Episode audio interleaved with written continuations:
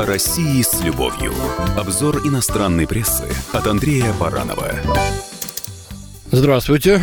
Зверское убийство профессором из Питера Олегом Соколовым своей подруги почему-то вызвало повышенный интерес у западных СМИ. Комсомолка писал об этом ужасном случае с расчлененкой. Но, увы, такие преступления время от времени происходят в самых разных странах, и в Америке, и в Европе, в общем-то. Случаи частные, но здесь целый зал публикаций выдали многие а, западные издания. Правда, они привычно вывернули это в область политики, костеря российскую судебную систему за то, что она не борется с домашним насилием, хотя в данном случае речь идет о конкретном этом очень тяжком преступлении, об убийстве, какое что-то насилие. Ну, давайте почитаем, что нам вменяют в вину. Французская МОНД а, назвала произошедшее феминицидом, ну, то есть преступлением против женщин, надо полагать, да? А различные ассоциации рассматривают это дело как новую иллюстрацию такой серьезной проблемы, как насилие в отношении женщин.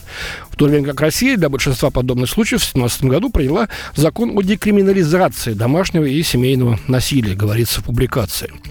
Приводятся слова активистки и правозащитницы Алены Поповой. Она борется за законодательное обеспечение прав женщин. Э, вот, она осуждает прогнившую судебную систему, которая защищает мужчин, совершающих насильственные преступления до тех пор, пока не появится труп.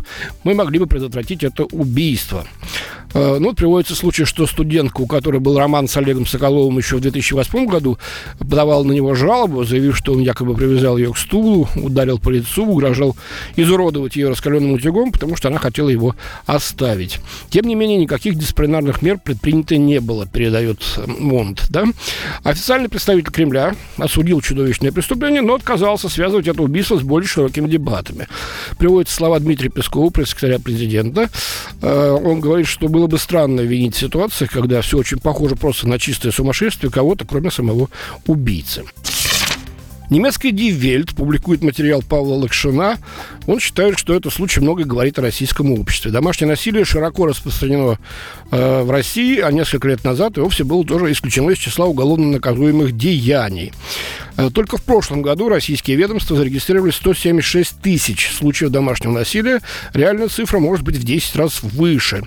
В деле историка Соколова тоже были предупредительные сигналы, которые ведомства, очевидно, великодушно проигнорировали, указывает. Э, в проблеме домашнего насилия, продолжает Лакшин, Россия отстает даже от Белоруссии, где Александр Лукашенко сделал возможным принятие временных мер к лицам, применяющим насилие.